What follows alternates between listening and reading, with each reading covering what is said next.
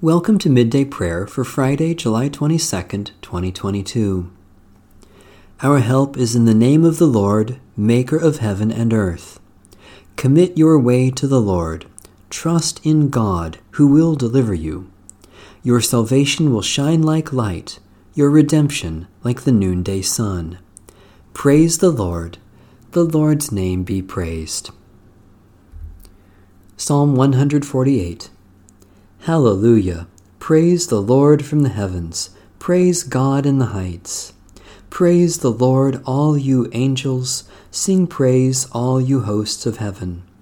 Praise the Lord, sun and moon. Sing praise, all you shining stars. Praise the Lord, heaven of heavens, and you waters above the heavens. Let them praise the name of the Lord, who commanded, and they were created who made them stand fast for ever and ever, giving them a law which shall not pass away. Praise the Lord from the earth, you sea monsters and all deeps, fire and hail, snow and fog, tempestuous wind, doing God's will, mountains and all hills, fruit trees and all cedars, wild beasts and all cattle, creeping things and flying birds sovereigns of the earth and all peoples, princes and all rulers of the world, young men and maidens, old and young together, let them praise the name of the Lord, whose name only is exalted, whose splendor is over earth and heaven. The Lord has raised up strength for the people, and praise for all faithful servants, the children of Israel, a people who are near the Lord. Hallelujah. God Most High, by your word you created a wondrous universe, and through your Spirit you breathed into it the breath of life. Accept creation's hymn of praise from our lips, and let the praise that is sung in heaven resound in the heart of every creature on earth, to the glory of the Father, and the Son, and the Holy Spirit, now and forever. A reading from the book of Joshua. Joshua summoned the Hivites and said to them, Why did you deceive us, saying, We are very far from you, while in fact you are living among us? Now therefore you are cursed, and some of you shall always be slaves, woodcutters and drawers of water for the house of my God. They answered Joshua, Because it was told to your servants for a certainty that the Lord your God had commanded his servant Moses to give you all the land and to destroy all the inhabitants of the land before you. So we were in great fear for our lives because of you, and did this thing. And now we are in your hand. Do as it seems good and right in your sight to do to us. This is what he did for them. He saved them from the Israelites, and they did not kill them. But on that day Joshua made them woodcutters and drawers of water for the congregation and for the altar of the Lord to continue to this day in the place that he should choose. When King Adonizedek of Jerusalem heard how Joshua had taken Ai and had utterly destroyed it, doing to Ai and its king as he had done to Jericho and its king, and how the inhabitants of Gibeon had made peace with Israel and were among them, he became greatly frightened, because Gibeon was a large city, like one of the royal cities, and was larger than Ai, and all its men were warriors. So King Adonizedek of Jerusalem sent a message to King Hoham of Hebron, to King Piram of Jarmuth, to King Japhia of Lachish, and to King Debir of Eglon, saying, Come here and come up and help me, and let us attack Gibeon, for it has made peace with Joshua and with the Israelites. Then the five kings of the Amorites, the king of Jerusalem, the king of Hebron, the king of Jarmuth, the king of Lachish, and the king of Eglon, gathered their forces and went up with all their armies and camped against Gibeon and made war against it. And the Gibeonites sent to Joshua at the camp in Gilgal, saying, Do not abandon your servants. Come up to us quickly and save us and help us, for all the kings of the Amorites who live in the hill country are gathered against us. So Joshua went up from Gilgal, he and all the fighting force with him, all the mighty warriors. The Lord said to Joshua, Do not fear them, for I have handed them over to you. Not one of them shall stand before you. So Joshua came upon them suddenly, having marched up all night from Gilgal. And the Lord threw them into a panic before Israel, who inflicted a crushing blow on them at Gibeon, chased them by the way of the ascent of Beth Horon, and struck them down as far as Azekah and Makkedah. As they fled before Israel, while they were going down the slope of Beth Horon, the Lord threw down huge stones from heaven on them as far as Azekah, and they died. There were more who died because of the hailstones than the Israelites killed with the sword.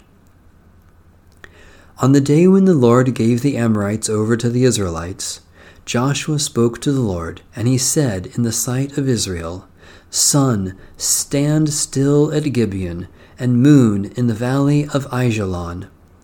And the sun stood still, and the moon stopped until the nation took vengeance on their enemies. Is this not written in the book of Jashar? The sun stopped in mid heaven and did not hurry to set for about a whole day. There has been no day like it before or since when the Lord heeded a human voice, for the Lord fought for Israel. Then Joshua returned, and all Israel with him, to the camp at Gilgal. The word of the Lord. Thanks be to God.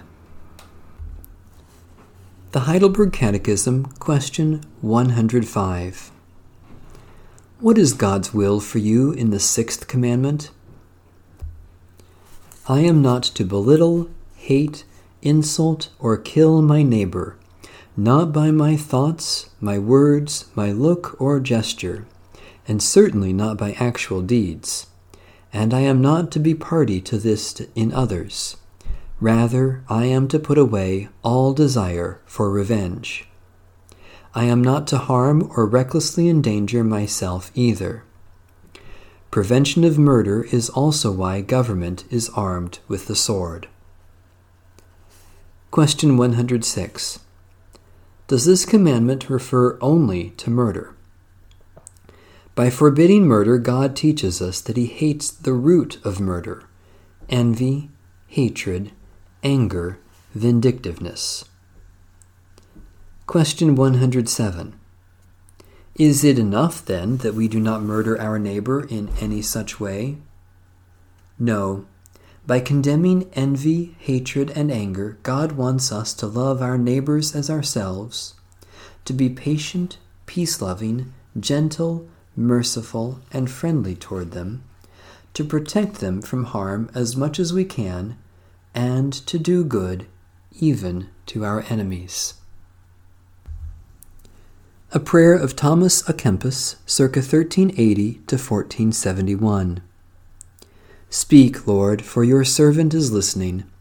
Incline my ear to your words, and let your speech come to me as dew upon the grass.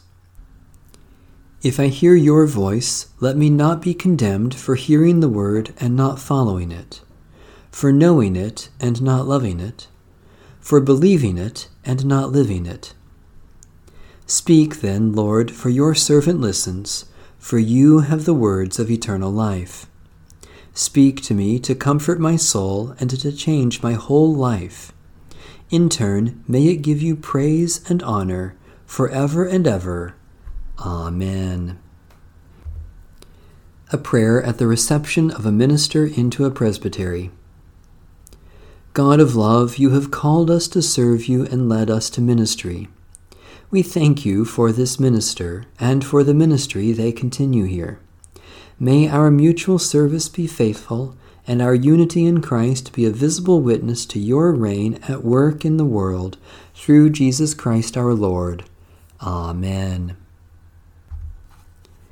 Blessed Saviour, at this hour you hung upon the cross, stretching out your loving arms.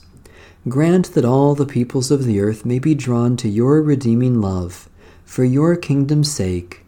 Amen. Our Father, who art in heaven, hallowed be thy name. Thy kingdom come, thy will be done, on earth as it is in heaven. Give us this day our daily bread, And forgive us our debts as we forgive our debtors. And lead us not into temptation, but deliver us from evil. For thine is the kingdom, and the power, and the glory forever. Amen. The God of peace be with us. Amen. Bless the Lord. The Lord's name be praised.